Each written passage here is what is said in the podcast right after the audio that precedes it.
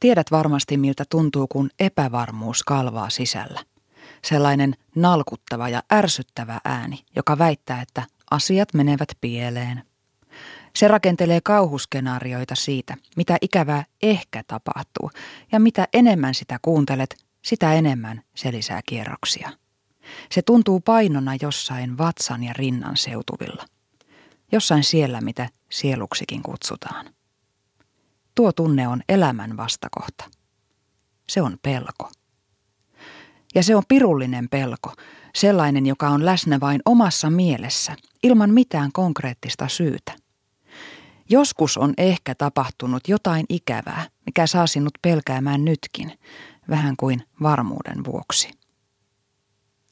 Ihminen suojelee itseään tulevilta vastoinkäymisiltä. Jokaisella on taustallaan suruja, ja mitä enemmän niitä on, sitä vahvemman suojakuoren me rakennamme. Panssaroimme itsemme kolhuja vastaan jo etukäteen.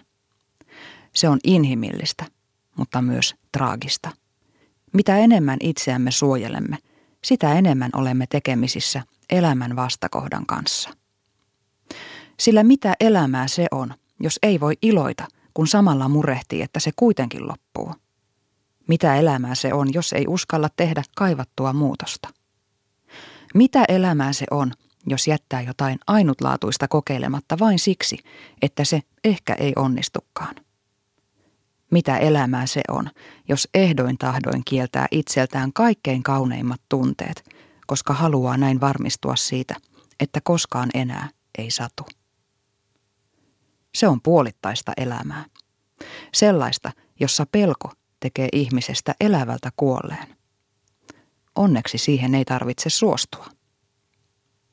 Täyttä elämää ei voi käsikirjoittaa. Näyttäkää minulle ihminen, jolla kaikki on mennyt juuri niin kuin tämä on suunnitellut, niin minä näytän teille taruolennon. Pahimmat asiat, joita ihmiselle voi tapahtua, ovat sellaisia, ettei niitä osaa edes kuvitella etukäteen. Ne tapahtuvat, jos tapahtuvat, pelkäsimme tai emme. Kokemuksesta tiedän, että niistäkin voi selviytyä.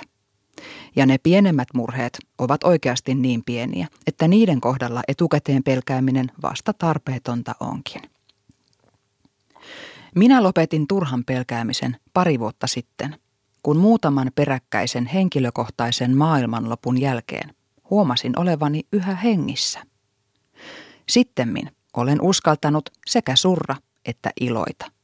Kokea tunneelämän molemmat ääripäät. Olen uskaltanut elää ihan kokonaista elämää.